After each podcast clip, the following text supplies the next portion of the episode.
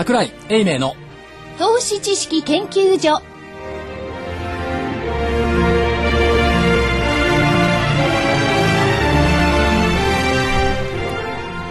皆さんこんにちは。ラジオ日経の福井です。えそして、えー、この番組当投資知識研究所所長桜井英明さんです。こんにちは。桜井でございます。桜井さん今日は危なかったですね。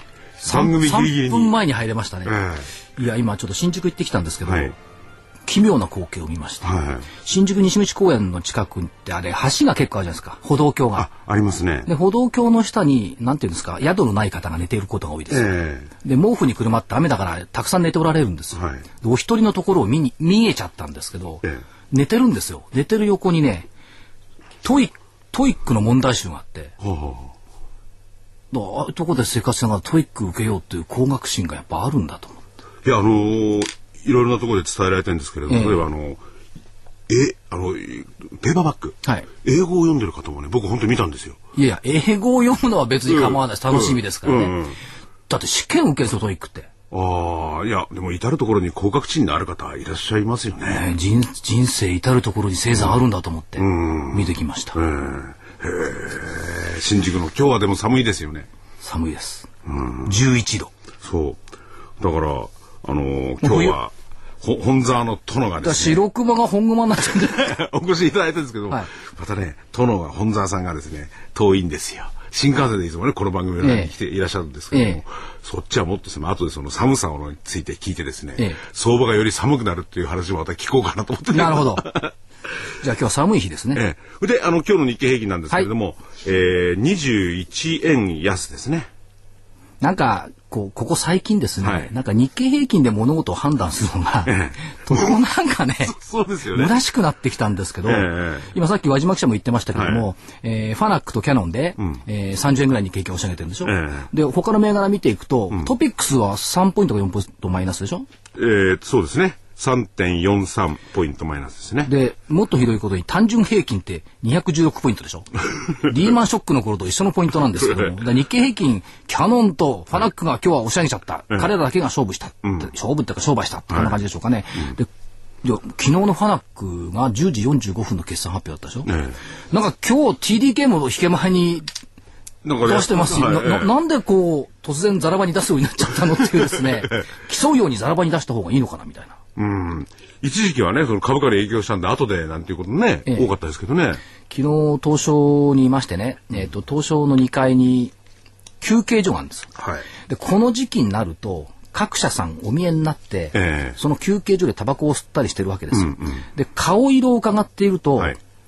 こう楽しそうにタバコを吸っている人たちが3人のうち2人二人。でなんか辛そうに吸ってる方が1人ええなんか企業の情報修正と下方修正を見るようで比率をああ。でも、ということはですね、この円高等々にもかかわらず、まあ、前の決算なんでね。はい。どちらかというと。まあ、上期の決算はね、うんえっ、と、皆さん、ぜ増額修正が多いですし、下期慎重っていったところになってきてますよね。と平均で45%ですね、47%ですね、そのぐらいのね、増益。まあ、4割増益、うん経常利益でいいでしょう。うん。だから、まあ、円高ということをですね、これからまた所長の方にはですね、円高と株価の関係なんていうのもちょっと、いろいろ、えー、レクチャーいただきたいんですけれども。やってみます？為替と株価。いきなり行きますか、それじゃあ。本題に入っちゃいます。はい。これ、あの、お友達なんですけど、ええあの、サイトを見れたらインターネットで見てもらえばいいと思います。はいストックステーションっていうサイトを見ていただくとストッ出てます。クステーション。はい。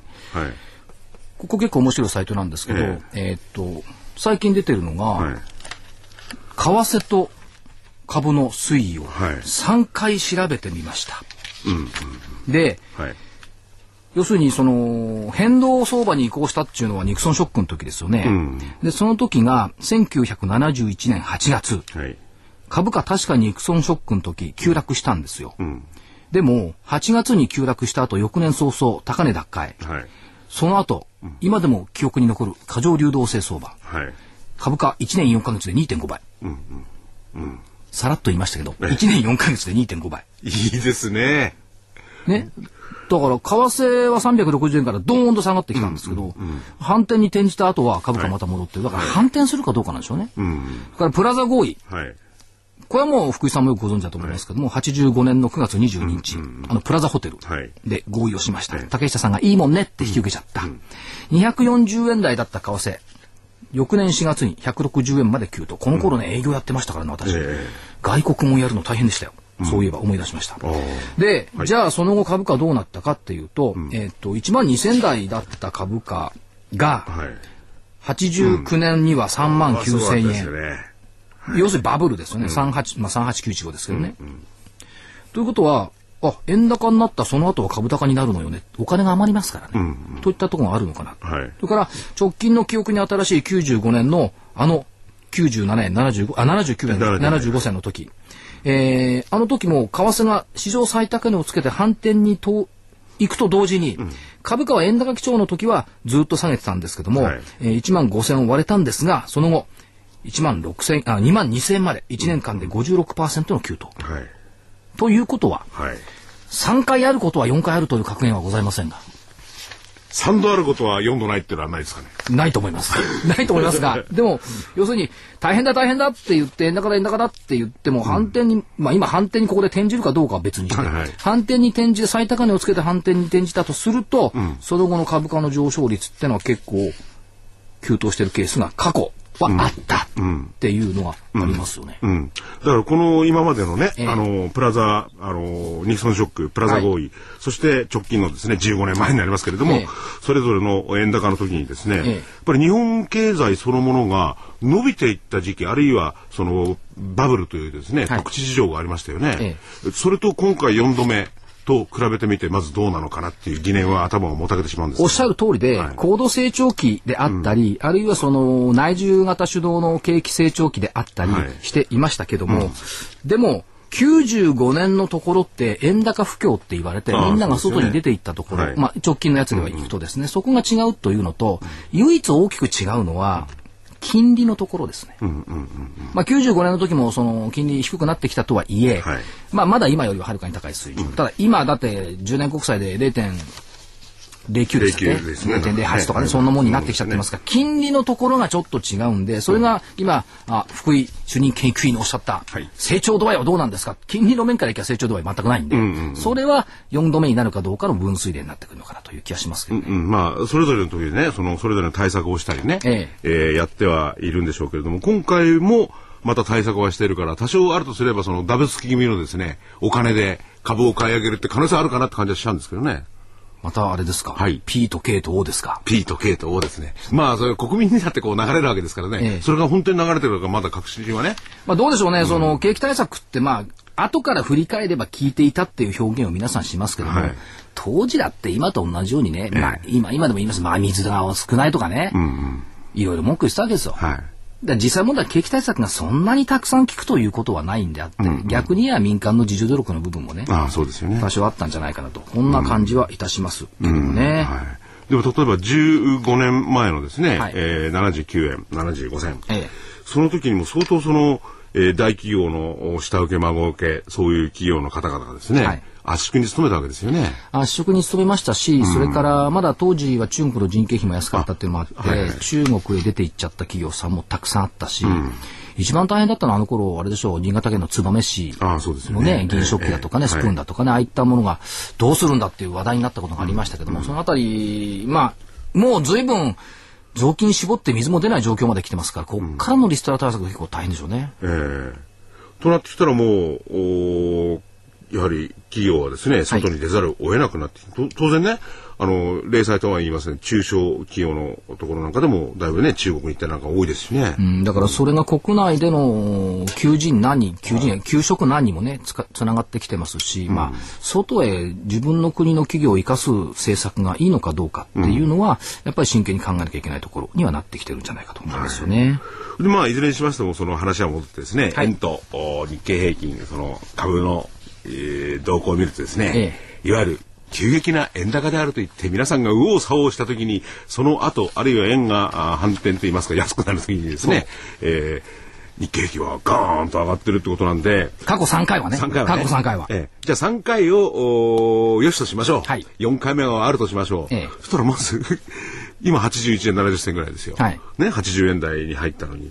これが、あのー円ドル、為替、反転に転じたかって言っていいのかどうなのかってことですよね。いや、い今、まあまだこれ微反転でしょ。微反転というか微妙な安値もみ合いでしょう。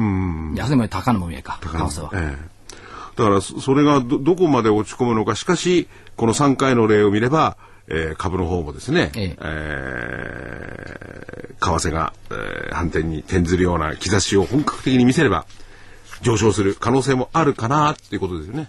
そうですね、そういったこと。それからまあ、その相場付きがうまい具合に2003年、2004年と似ているっていうことを考えると、昨年が2003年、今年が2004年とすれば、来年2005年型になる可能性は、まあ2005年の時は9月の選挙で、8月か、選挙でわーっときましたけども、そういう可能性も出てきてはいるんじゃないですか。足元の決算発表を見ていると、まあ、高決算ものに反応はしてますけども、ね。ただまあ、下期が不安定って言ったことで、別にその全面的に強気になってるわけでもなんでもないですし、まだ会議の目で見ながらね、ええ。そんなものは終わったことだし、この先の方が大事だよという声の方が聞こえてくるって言ったところでしょうかね。はい。でよく考えてみると、今、東京株式市場の嘆きっていうのは何って言ったら、要するに動かないってことでしょう。動かないですよね。ええ。本当に動かない。この先週見ましてもね、えー一番、あ、先週、先週見たら25円安、20、あ、今週ですね、25円安、23円安、昨日が9円高。笑っちゃいますね、昨日9円高ね。表現すると反発になつ。9円高反発ってさ、反発してますけどね。これは横ばいでしょ、やっぱり普通に言うなら。倍ですよね。もっといや、動かないでしょ。うん。でも本当にこう、動かないですね。うん、動かないというか、う動けない。うん。だ多分、はい。FOMC 来週控えて、それを控えて動けないっていうコメントばっかり出てきてますけども、FOMC 通過したら変わるんですか？何かって言ったところですよね。ええ。例えばこの前のね、あの、バーナンキ総裁の、あ総裁議長議長。のですね、えーコメント通りのことだと言ったら、それはもう、えーその通りで、はあはあ、金融緩和ですね、どうぞって感じになるわけですもんね。ね、数千億ドル規模の、数千億ドルじゃ足らないよって何言ってて勝手に、ね、1兆ドルだとか2兆ドルだとか、ゴールドマンサックス4兆ドルだとか言って勝手に言ってて、それが数千億ドル規模だから嫌だって、数千億ドルって何十兆円の世界ですよ。なんかわがまま言いたい放題アメリカ市場関係者。ええ。っていう感じもしますけどね。あと今問題っていうか、その動かないっていうのもありますし、それから株価って、ええまあ、株価に限らずどんなものでも値段ってはい一箇所に届かるとどまるってね結構難しいじゃないですか。うんうんうん。で上下上か下どっちかに動くもんですよね。そうですよね。でこれが値段もそうだし地球は引力があるから、下に行く。違う違う違う違う。1万円札がええ空中に止まってることはできないですよできないですね。上には行かないけども引き上げれば、下には行っちゃいますよね。まあ行っちゃいますよねということはどっちかに動かざるを得ない。しかし、そういえば話ちょっと余談です昔、はい長崎まで行って、え喫茶店があって、え1万円札が空中飛ばすのを見せてくれるんですよ。こう、こう、こう飛行機に乗ってペット飛ばすんじゃない？じゃあ、1枚のままでペラペラ飛んでるんです。川棚っていうところの駅にあるね、喫茶店。それは手品ですか？手品、結局後で分かった手品だった、えもうショックでそのまま帰りましたね、1万円札が空中に浮かんでるのを見て。ああ、僕だったらその一枚札パッと取って帰るんですよ。わ わざわざそれを見に行った私も。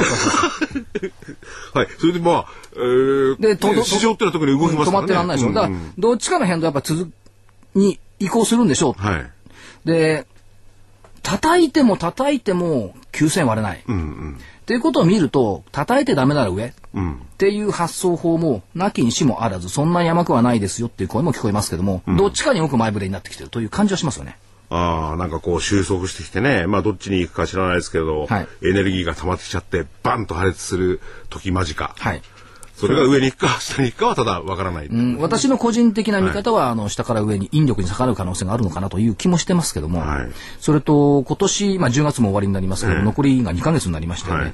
年初の頃って、まあ、武者さんとか私とか含めてね、はい。1万円台の前半という、1万3000とか1万4000とかいうね、はい。見通しを出してました。これは、はっきり言って、ええ。まあ、武者さんには悪いですけど、私もそうですけど、ええ。間違ってもその言ってないんだから、1万1000台まででしょ。はい。じゃあ、これが強気論者とするならば、弱気論者はどうだったかっていうと、7000円割れるとか、ええいや、多かったですよね、多かったでしょ、えそうすると7000円も現実問題として割れてないから外れなんですよ。えはい。ということは、マーケットに携わる人たちのん見通しってはい全部外れてんじゃんっていうね。うん。そう思いません？みんな外れてますよね。まあ、中間で動かないって言ったね、はい。えー日経新聞1月3日の各企業経営者の予想が一番正しかったのになるのかどうかわかりませんけども、1万4000から3000も外れてるし、7000も外れてるし、はいで、どっちが苦しいと思います今？どっちが苦しいと言いますと、それは、楽観してみた人と、ええ悲観してみた人と、心情的にはどっちが苦しいと思います、いや、これ、録音してみた人が普通は苦しいというのが普通ですよね。まあ楽観した人も苦しいですよ。でもね、じゃあ、悲観論者が、え苦しくないかって言ったら、これも結構苦しいんじゃないのかなと。まあ、そそうですね。で一見ね、ええ悲観論者の方がはい株価低迷してるから正しかったように見えるじゃないですか。だけど、はい7000なんか行ってないんですよね。言ってないですね。9000なんですよね。はい。ただまあ1万円台があっての9000だから下がった下がったっていうふうに見えるんですけども、はいでも7000いかないっていうのは、ええ結構初版の事情は下げに向かっているはずなのに、ええ。下げきらないって言ったところが、悲観論者の方の欲求不満になってるのかもしれない。それはありますよね。えっと、7000って言った方がどうも正しかったように見えるんですが、はいそうは言ってもええ、ちょっと厳しいところがあるのかな。で、どっちかっていうと、こういうことを言うと叱られるかもしれませんけども、えっと、楽観論者は、え諦めを半ば経験則とした見方をするじゃないですか。ところが、悲観論者はどっちかというと積極的な。悲観姿勢でしょ悲。観してますね。そうすると、積極的悲観姿勢っていうことは、これダメになると思い切ってやってるのにダメになってないから、これはだからちょっと厳しいのかな。局地的にはね、売り方の勝ち。はい。だけど想定ほど下げてないだけに多少の焦りがやっぱりこう出てくるのかもしれない。って言ったところが、今の現状なのかな。ええという気がしますね。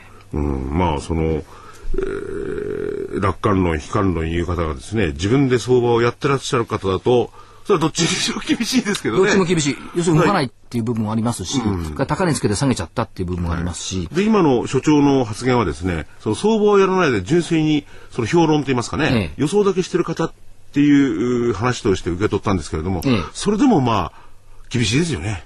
うん、実はこれ、あの、投資家さんの姿勢としてもは、い。そういうところがあるのかなと。要するに、諦め定年、要するにここまでダメだったけども、というのをありながら、はい。こう、ビクビクしながら参戦している買い方さん、それから、いやいや、もうこんなもの、日本経済がぶつぶれるんだって。言って、積極的に売りに行ってるる。方々と。じゃあ、売ったもののケツ下が入るかって言ったら、なかなか入ってきてない。局地的にはね、あの、日ばかり的には多少下に行くトレンドの方が多かったですから、はい。あの、利益は多分出てきてんだろうと、どうとは思いますけども、意外とだからこの両者とも、こっから2ヶ月が、ちょえ。えっと正念場、ええ。って言ったところでしょうかね。いやでも本当にね動かないしかといってあの下が硬いと決して言ってるわけじゃないですよ。そうなんですよ。でも下に行かないんですもんね。本来ならね、なんか出てくりゃいくはずなのに。んだって為替80円台、この間行った時でも9000円終わんなかったでしょ。終わらないですよね。まあ、だから、冒頭申し上げた日経平均で物考えてもしょうがないっていうね、さっき言った単純平均216ポイントっていうのは、日経平均レベルにすれば、いくらだと思います？いくらなんですか？今日は日経新聞の質問しませんから。いやいや今日ちゃんと読んでたのに。えっとね単純平均の216ポイントっていうのは、ええっと、日経平均でいくと7000の水準ですよね。あっていうのは、はい昨年の3月のあの7000割れ、ええそれから2008年の秋のリーマンショックの時も216ポイントとか206ポイントなんです。はい当時日経平均7000なんですよ、でそこまで今単純平均来てるっていうことは日経平均7000水準まで来てる。うん。って言ったところなんですね。だから日経平均、逆にいやね、9000だから2000円下駄履いてる。っていう見方もできない。まあ225の中のその冒頭でお話ししたようにね、数数個の銘柄頑張ってるっていうかなんていうのかね、その感じで引き上がってるのかってことなんですけどね。あとね、多分ね、明日になると活字新聞だとかになってくると思いますが、はい。なんか痛ましかったんですけど、はい。アルゼンチンと、ええあアルゼンチンの株と債券が暴騰してるんですよ。理由、はい前大統領の急死。で亡くなられたってね。ね前前大統領もね。前大統領。はい。で、その大統領は何をやったかっていうと、アルゼンチン国債デフォルトになったってもうみんな忘れちゃってますけども、デフォルトになったけども、はいえっ、と、和解しない。もう1ドルの債券を返すのは30セントだ。うん。っていうようなことを言って、国債持ってた人たちと非常に敵対的姿勢を取っていた。で、それに対して、普通ですよ。大統領亡くなったんだから、お悔やみの言葉が普通出るじゃないですか。はい市場関係者。アルゼンチンとマーケットにとって、このキルチネウさんっていうんですけども、はい前大統領が来年の大統領選挙に出馬しないというニュースは素晴らしい。これ、もうちょっと、ね、控えめに言ったらいいのにと思うんです。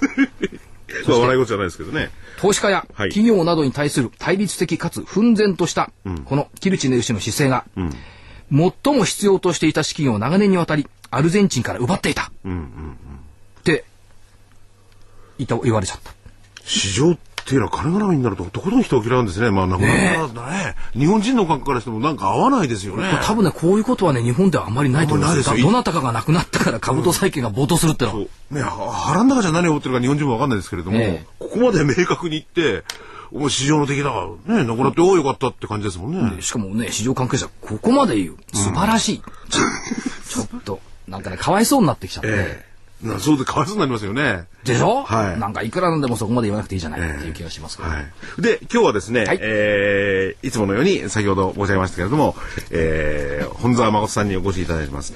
えーよろしくお願いします。こんにちは。もうちょっとだから全国に熊が出没してましたが、本沢さんがしたわけじゃないですよね。私は退治されまして。はいいや、大事だって。あの、どうなんでしょうか？先ほどね、あの、所長とも、桜井所長とも話したんですけれども、こう、日経が動きづらくなってきてると。はいはい。動きで動いてないと、現実にね、それはどっちに行くんですか？上ですか下ですか？下でしょうね。いや、私は最終的には上に行くと思ってるんですよ。最終的にははい。うん。ただ、そのためには一回屈しないとダメですよ、ええ。身をかがめないと。はい。で、そのかがめるときにはどこまでかがめるかっていうのが、それが7000円じゃないですか。あ な7000円。はい。ええですからね、かがめないことには上には行けませんよ。私はそう思ってるんです。はい。で、あの、かがめる、まあこれね、80円台、はいえー最大の懸念である日本国にとってって言いますかね、企業にとってもあれなんですけれども、円高が進んではいはいるんですけれども、はいそれでも、お9000円のこのラインと言いますかね、割り割り込むわけでもないですよねこ。れはね、やっぱり、95年のね、えー円の最高値、はい79円75銭、これのもう寸前まで来てるわええまあ、けですから、寸前ですよ。はい。ここはチャートポイントなんでね、うん。一回は敬意を表すと思ってんじゃないですかああ、要するに、だからこかこ為替がそっちに動くってここをことですね。一度に切ってね、はい。すぐに75円、70円とはいかないだろうと。うんうんうん。80円をつければね、はいあるいは80円割り込めば、はい。介入も入るかもしれないし、うん。まあ、1回は敬意を払って、え85円とか、ええそれに戻るんじゃないかとかねえ、えそんなような感じじゃないですか？あ、それも今まとめますと、とりあえず介入とかいろいろこれまでしてましたよね。今は控えてるんでしょうけれども、それへの敬意をこれから表するっていうことですか？というか80円の敬意ですよ。あの95年ですから、はい。あ、95年の時ね。1995年、79円、75銭ね。これは、その後、147円台まで戻ってるわけですから、一旦はね、かなり大きなポイントですよね。壁ですよね、これに近づいたことでね、敬意を払ってるんじゃないですか？ただ私は最終的には一旦敬意を払ってもね、ど。はい。その70円だとかね、そういう方向には行くと思いますよ。それは、まあ、としてですね、時期が問題になるんであって、どのぐらいの期間でこれ70円までそうならないように当局者がやってるわけですから、相手がいるわけですよ。ええええ相手の取る戦法にもよりますよ。うん。というのは例えば将棋の話でいけばね、はいはい。バーナンキさんが穴熊戦法を取ったとかね、うん。そういうふうにすればええ。投了まで時間がかかるわけですよ。うんうん。ガイドナーさんあたりは、例えばその、えー強いドルを望むっていうニュアンスの発言をしてるんですけれども、口先だけ口先だけですよね。でもいずれにしても、その、来週のですね、FOMC、どういう結論が出るか、ほぼ見えてんじゃないかって感じもするんですけれども、はいえー一段の金融緩和に行くわけですよね。ええそうすると、おーまあ、本田さんが今おっしゃったように、えー円円高の余地っていうのはその辺でも生まれてはきますよね。そうですけど、私は円高というよりもね、全部安いんですよ。弱いんですよ。円高はそんな心配してないですよ。ええ。あ、じゃあ円のこっちへ置いといて、というか、円も弱い、ええ。ドルも弱い、はい。ユーロも弱い、え他も弱いと、えだから金が高いんですから。だけど、どちらが弱いかね、はい。リーグ戦で戦うと、ドル対円だと、ええ。円が勝っちゃうってだけですから、弱い者同士の戦いなんですから。そういう意味で円高じゃないですよね。うん。弱い者同士の戦いでやってるわけですから、そういう意味ではね、あの日本が非常に強くなってね、え円高に過去なったというパターンとはちょっと違うんじゃないですか？まあ確かにね、あの、国際的ないろんな場でも、えー為替安競争をやめてくださいなんてね、あれが出ましたけれどもで。すから、為替、ね、通貨安競争って言ってますけど、実際は通貨戦争ってね、カレンシーウォーって言ってるわけでしょ。えだから、戦ってるわけだけど、前から私が言ってるように、戦う相手違うんですよね。国同士が戦うっていうよりね、はい。相手は大恐慌なんですよ。だから本来ね、我々はっていうか、い。ろ各国は団結しなきゃいけないわけですよ。協調してね、それこそ、お題目に出てくるはい。G20 でも何でも、協調と言ってる、その通りにね。だけどこれまた予想通りに仲間割れをしてるわけですよ。ええ。で、これが戦争という為替戦争ね、通貨安競争と近隣急防火策に走ってるわけですから、だからそれをごまかして協調と言ってるだけでしょガイトナーさんも、直接私は近隣急防火策やってますなんていう当局者いませんよ、うん。で、あとはですね、まあ、それで強調するにしても、出てくるのは最終的には。強調できませんよだからうんうん。まあ、ま、万が一強調したらね。えで、出てくるのは、それこそその、えー国の力、経済成長力とかね、はいまあ、企業の力ってありますよね。ええ確かに、日本は、まあ、今のところ、前の決算なんか見ると、わ悪くないんですもんね。それは円高になるわって感じはしでますけどね。すから日本がね実はね、まだ一番ね余力があるというかね、え下げてないあのもうすでに大きく下がっちゃって、下げ余地に乏しいんだ株式相場も、えまあ、か株式の方がね、はい。ええ。前から申し上げてるように、え PBR ね、1倍そこそこでしょ、ええ。1.08ですね、今ね。それがあのニューヨーク米国株は2倍とか3倍とかになってるわけですから向こうは3分の1になるかもしれないですよね、それこそ日本化するならば、はい。我が方はそんなにならないですよ、ん。ただね、はい。えそれにしたって、えーきっかけがいるわけですから、え一回下げないとダメなんじゃないかなと。まあ一番大きい話は、えはい。やはり米国新住宅ではね、ええ。まあ、やってる限りは、えーきっかけもなくなっちゃうと。ではやあの今の感じだとね日本を犠牲にね、ん最近ではもう中国と手を組もうかなんていうような感じにも見えるわけですよ、はい米国は。ええだって前原さん、どこどこハワイまで行っちゃいましたからね。ですからね、思いやり予算もたくさん払わなきゃいけないとか言ってるようだしね。えだから、こうなると仲間割れなんですよ。えうんうん。米国はどっかを踏み台には自分を立ち直ろうとし、自分は立ち直ろうとしてるわけですから。うん、まあ、そうですよね日。本もその辺を計算しながらね、自ら立たないと。うん。いや、でもそれが為替の話にまた戻っちゃうんですけれども、えー日本がまず、まあ、アメリカもいろいろやってますけれども、ええー介入をしたわけですよね。はいお一人様介入を。はいそれ日本が立っちゃったって言えんじゃないですか。いや、そうは一応合意を得たなんてことは言ってんだけども。うん。言えないですか、あのぐらいじゃ。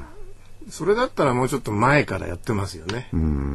であと1回チャンスは80円にしかないですから、はいここ破られると厳しいわけですよね。でその時に覚悟を決めないとダメでしょ。うん。で、とにかく今回はあの、ドル安も円安も、はユーロ安もひっくるめてどっちが弱いかの争いだけど、もっと言えばね、国際通貨体制が危機に瀕してるわけですから、はい。これがあの混乱した時が逆にチャンスじゃないですか。でたださっき申し上げたようにね、はバーナンキさんはね大恐慌の専門家ですから、だから歴史に名を残そうとしてるんじゃないですか？あ、それは、大恐慌を起こしてってことですか？違いますよ えええ今まで大恐慌っていうのはまあ誰にも勝てないようなね、うん。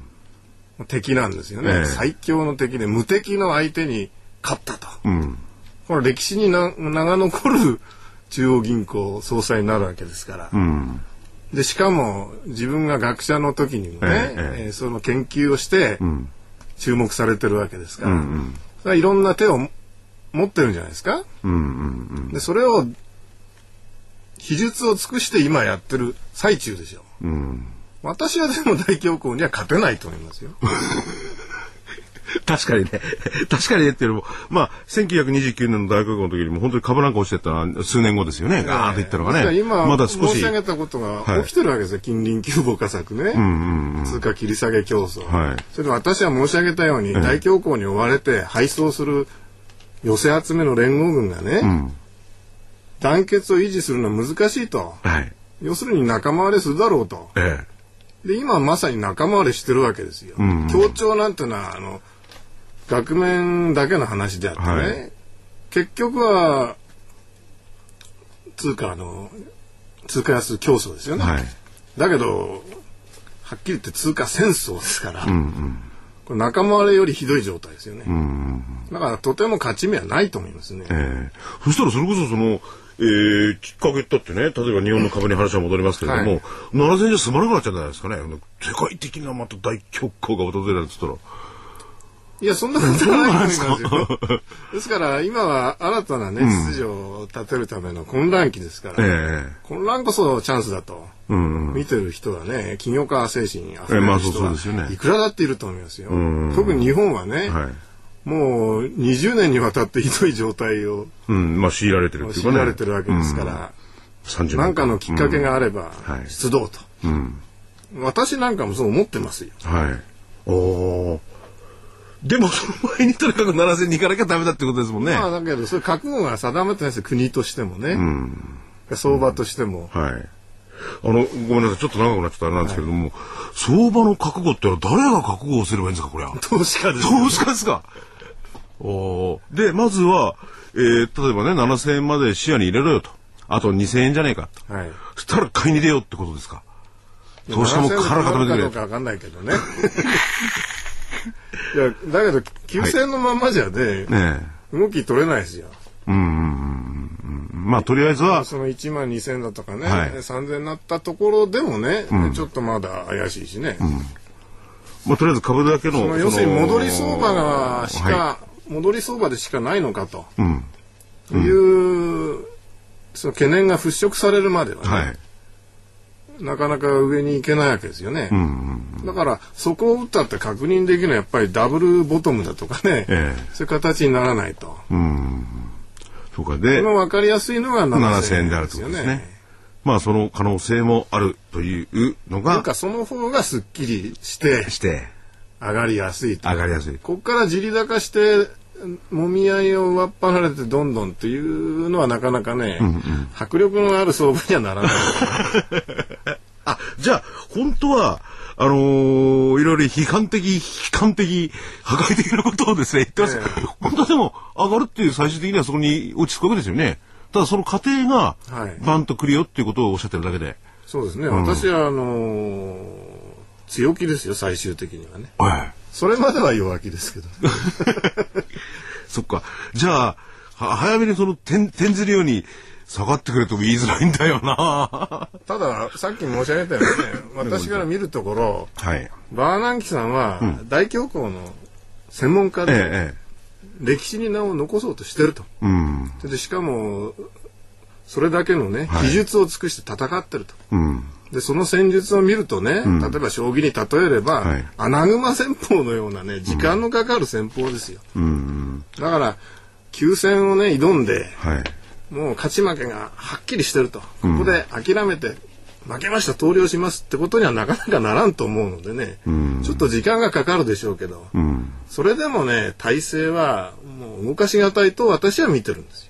なるほど。大恐慌が勝つとうんうん。一旦はね、うん。そここそが大チャンスではなかろうかと、んこういうことですね。うん。確かにずるずるずるずる下がって0円とかね。日経平均とかニューヨークダウがマイナスなんとかドルなんてありえないですからね。その議論やんないのかして無駄無駄。はい。うん。なるほど。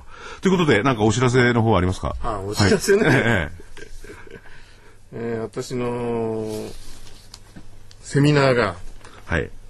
またありますので、えそこね、えー電話で聞いてくださいえ。はい。03の5816はい。8481 481。0358168481こちらまでまた連絡してください。そうか、そのセミナーを聞くと、あの、感動のポイントが分かってなんかするわけですね。まあそうですね。今日はどうもありがとうございました。本田さんでした。熊はここで失礼します。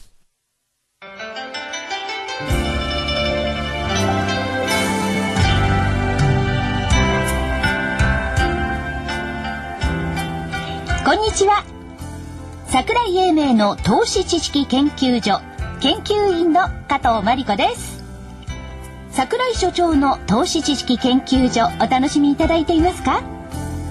この番組はこれから株式投資を始めようと思っている方や投資を始めて間もない方にはなるほど株式投資ってそういうことなんだと納得していただきまた投資経験の長い方にもそうだったのかそんな風にすれば楽しくリターンが増えるのかとはたと膝を打っていただきたい。そんな番組です。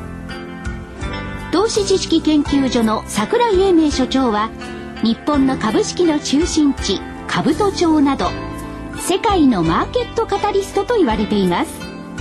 カタリストとは英語で触媒のことですが櫻井所長は株式市場と個人投資家をつなぎさらに触媒のように市場と投資家が良い連鎖反応を起こすよう願っています。どうぞこの番組桜井英明の投資知識研究所をお楽しみください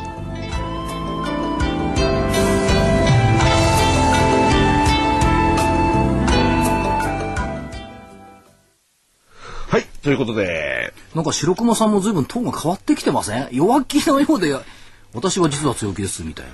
で、いくら弱くだって7000円をもういけば弱気も極みでしょねう。ね。どうどうなん？だからやっぱりね、あの、会議派もちょっとだから、焦燥感があるんでしょうね。あーそういったのまあ当然ながらその楽観派もね、はい焦燥感というかね、んあなんというか定年というかね、ええあるんですけども、はいお互いだからやっぱ感じてるっていう感じなんでしょうね。そんな気がしますよね。で、所長はどちらかというとやっぱりニュートラルでですね、いや、ニュートラルなことはないです。そんなことはないです。うん、まあ、1万2000ってことをね、あの1万2000でその予想はされてたんでね。ええいや、もうちょっと上見てました。1万3000とか言ってましたよ。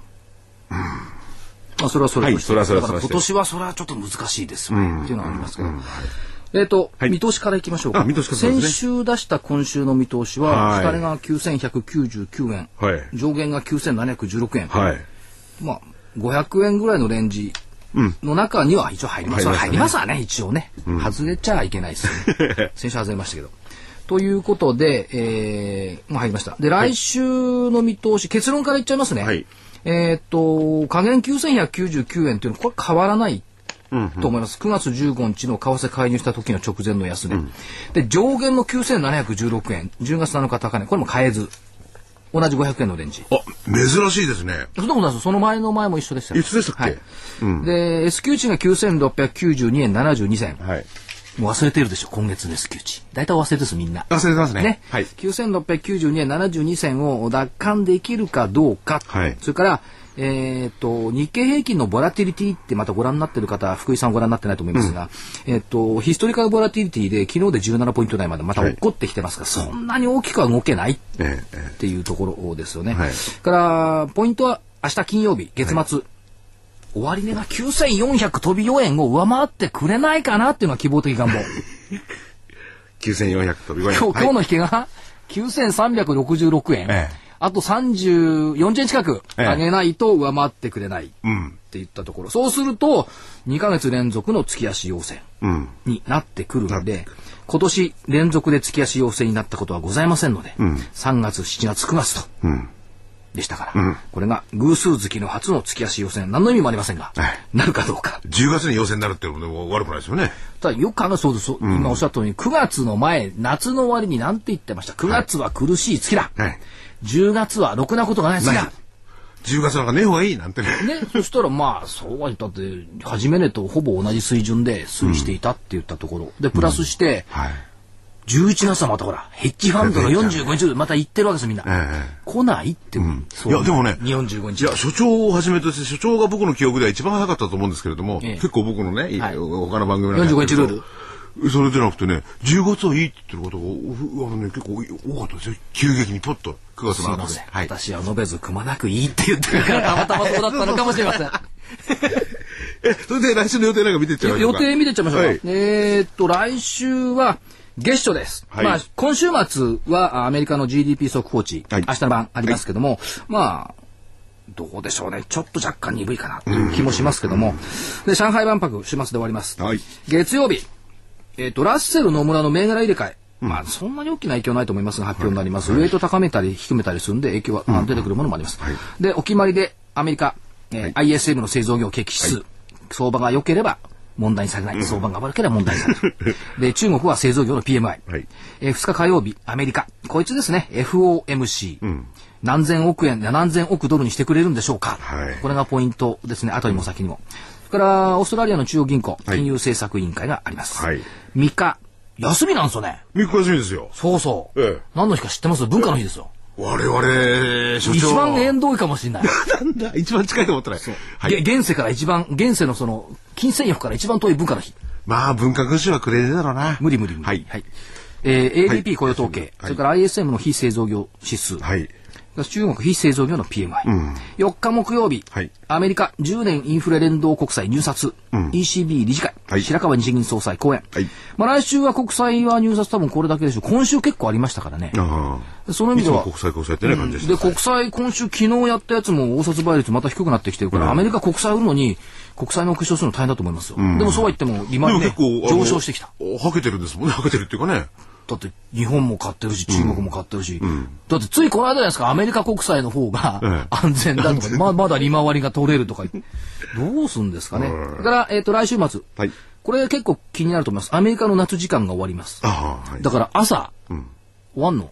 遅くなる。遅くなるわけで、1時間こうずれるわですね。だからちょっとずれます。オバマ大統領がインドに行きます。はい。といったところで、えー来週の見通し、下限は9199円、上限9716円、はいというふうに見ております。え11月は下月ですから。下月ですね。観覧月じゃなくて下月入って。あの、それで、中間選挙っていうのもね、2日、あアメリカの方の。はいえー先ほどコメントした、あんまり、えー見てもしょうがないような、これあれなんでしょうかね。いや、逆にその民主党負けるっていう論調になってきてますし、はい共和党勝ってきて、まあ、浮遊者といいますか、はいマーケット重視主義がね、出てくるのかどうか、そこがポイントでしょうね。要するに、あの、減税の部分を継続するのか、それから今まで敵対してきたウォール街と手を握れるようになるのか、そのあたりだと思いますよね。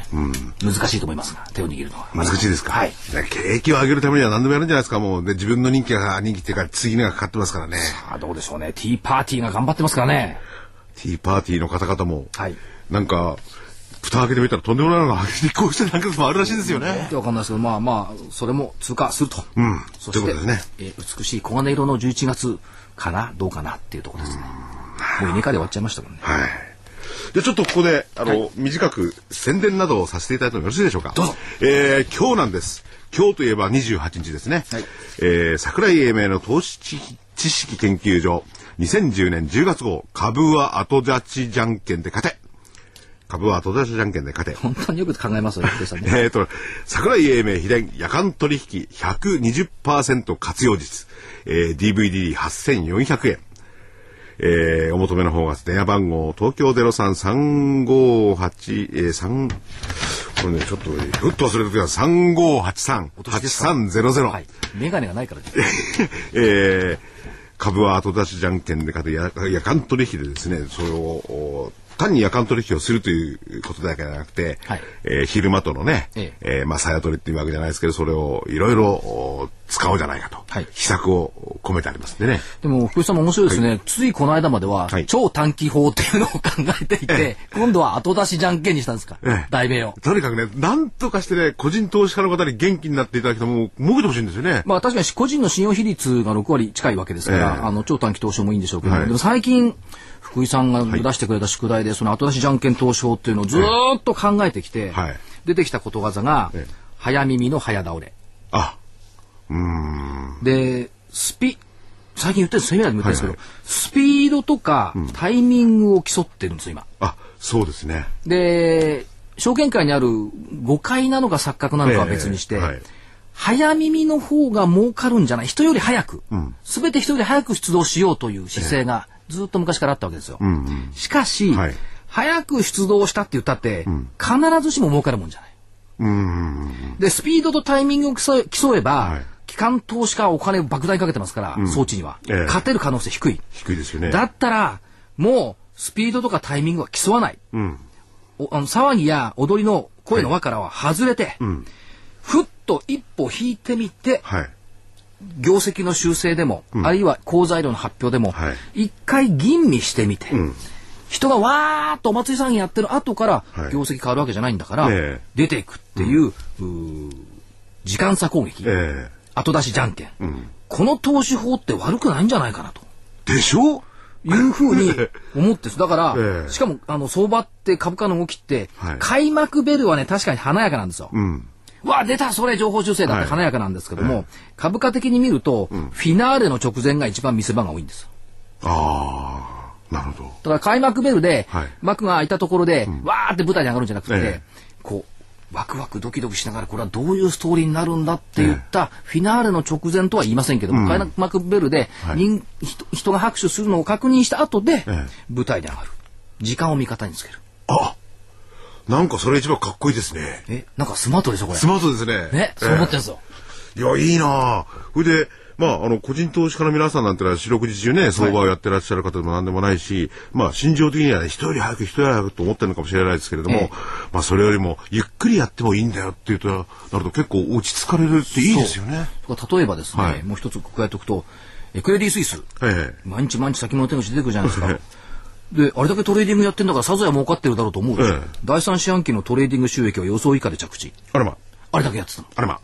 だからトレーディングでええドスンバッタンややるのがいいのかどうか。ええなんかクレディ・スイスに、う仇がいろいろないないないないないもざめろって感じがしますね。うん、まあ、どうせトレーディングやるなら儲けてよねっていうまあそうですよね。クレディ・スイスのね全世界でね儲けてよっていう話ですよね。はい。それが、えー今回の後出しじゃんけんってええ言ったところですねだ。その辺のところもですね、えーこの DVD には入っていますよね。まあそこまで明確には言ってないんですけれども。いや、明確に言ってますよ。で、もうそういう夜間取引をえーいろいろ 120%, 120活用しようと、はい DVD8400 円、えー今日発売になっております。お求めの方は、えー東京0335838300です。ぜひよろしくお願いします。よろしくお願いしますはい。まだだいぶ時間がありますよね、今日はね。まあ、いろいはいろ今週いろんなこと起きましたよね。ええ一つは証券税制を廃止にする方向はいって、これもふざけるなっていうこととですね、な何税、税金のことを、あの、政府税調はマーケットのことを全然全く分かってないですよ、っていうこと。それから、お昼休みどうすんのって別に昼休み今のまんまでいいでしょう。ねえ、これ当初。当初。はい。それから、もう一つは、これね、意外と気にしてないですけどね、三井住友ええのはい最終利益。うん。これちっちゃな記事ではありませんでしたけども、国際会計基準で見れば、は日本で発表した従来のはい2.4倍に計算されちゃう。国内会計基準と国際会計基準っていうのはそんなに違う。あ、そんなに違うわけですか？はい。利益が出たら2.4倍、損が出たら2.4倍になるってことなんですね。うんだから、えっと、同じ業績なんですよ。同じ業績を数字の解釈と評価だけでええ2.4倍に膨らんじゃう。うーん。だから損も2.4倍になっちゃう。はいはい、そうですよね。って言ったとななるかどうか、まあ、同じような比率になるんでしょうよ。うんそうするとお国内基準で投資判断するのと国際会計基準で投資判断するので風景全然違う、まあ、日本の企業でも一部の会社はねアメリカ会計基準でやってるとこありますから、これはこれで世界基準になってるんでしょうけども、はい。日本の基準とか他の基準。でどっちがいいかは分からない。ひょっとしたら日本の会計基準の方がまだいいのかもしれない。という気がしますけど、はい。でダブルスタンダードがあるっていうことは、はい。やっぱりねマーケットとしてはおかしい。どっちかにど統一するべき、まあ、あるいはこのまま日本の基準が正しいんだって主張し続けるかどうか、ここのところでしょうね、はい。でそのダブルスタンダードっていうことでいくとこれえ今日かな野村の幹部の報酬はドル建てになる？今日の日経の囲み。そう。はい ので東京勤務の人もえ100人ぐらいはドル建てになる。次長級以上のね、なんかどこの部署だったら2つの部署でね。はい。で、まあ、リーマンからね、大量に採用しましたから、はい。まあ、ドル化はしょうがないのかなと思うんですけども、に日本の大手証券が、こうなんだから、じゃあマーケットもひょっとして、ドル建てになっちゃったらどうすんのよって話。あ、なるほど、それ面白いですね。面白いっていうよりいや、も。面白い。不安っていうか、為替ファクターが一個加わっちゃう。で、昭和30年代には言われたのは、銀行用さよなら、こんにちは、証券。証券よ、こんにちはあ。そうですね。今だったら、これどうなんですか？さよなら日本橋、こんにちは、ニューヨークになっちゃう。うん。日本がね、全部ドル、日本ドルとかなんかってまだ話はわかるけど、計算だけね、ポンとドル出てこられたらとんでもないですよね。それでなおかつ為替まで加味してね。えー来たらちょっとどうすんですか。うん。ただ、はい市場筋の声なんか聞いてると、ええいや大手証券がね、日本円を見が見限った、ええドルを主力にしちゃったということは、これ、え円が反転するサインなんじゃないの？業者が円を見限った。よくあるじゃないですか。はいあのー証券界の強気は売りとかね。売りはい証券界の弱気は買いとかね、ええそういうのがあるんで、大手証券が日本円を見か見限っちゃいないでしょうけど、ドルになびいたってことは、円の反転サイン。あそうすると株もどうって見たいところです。あ。はい。なるほどね。でもこれこういう時にね、ドルでもらって日本円を換算してもらうわけですもんね。今までのね。たまんないですね。これで50円だか10円だなんかなることないですよ。なっちゃったらね。いやーなることない。で100万ある人が10万なりなんかってね。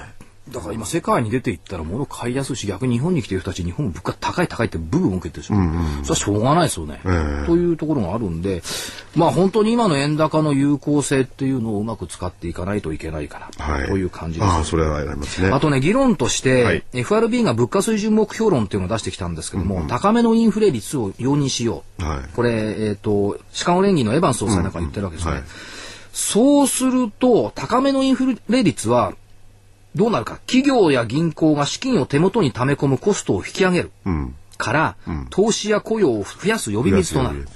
はい。そうなれば、中央銀行が一時的にしても物価安定を放棄したとの見方がマーケットで広がれば、長期金利の急上昇を招く可能性があるというのが一般論。だから日本ははいバブル崩壊した後に私も言ったことあるんですよ。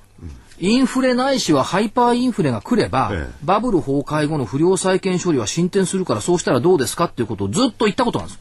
そしたらみんなが、はい。そんなことしたらゼネコン潰れちゃうし、ゼベロッパー潰れちゃうし、金融機関の多くが潰れちゃう。で、バッシングバンバンされたのがね、え1990年代の前半。ほう。だからこれね、その、ち地方の連銀の理事長だけじゃなくて、はい。バーナンキさんも確か、同じまで言って言ってましたよね。ただし、はいじゃあ日本で見てみて、イインフレにならなかったですけど、ええインフレになってもしも金利が上昇してたと、すればゼネコンデベロッパー金融機関の多く潰れるかもしれない。しかし、はいインフレにもならずデフレなのに、当時から、20年前からゼネコンデベロッパー金融機関の多くがなくなってったじゃないですか。うん。あ、そうですよね。だからインフレ試すこともせずにね、デフレにずっとい置いといて、えよかったじゃないっていう話じゃないわけですよ。えだから、金利上昇、インフレがなくても、企業消えちゃった。え。うん。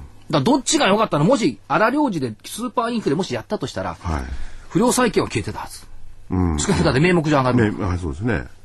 なるほど。そういう効果もあるんだ。それを所長は、だいぶ前におっしゃってたわけですね。もうバッシング袋叩きにやって誰も口聞いてくんだから。ただしね、明日の値段が今日より安いとなれば消費は手控えでしょ、明日の値段が今日より高いとなれば消費は絶対拡大するはず。出てきますねはいそこだけは間違いないっていうところですね。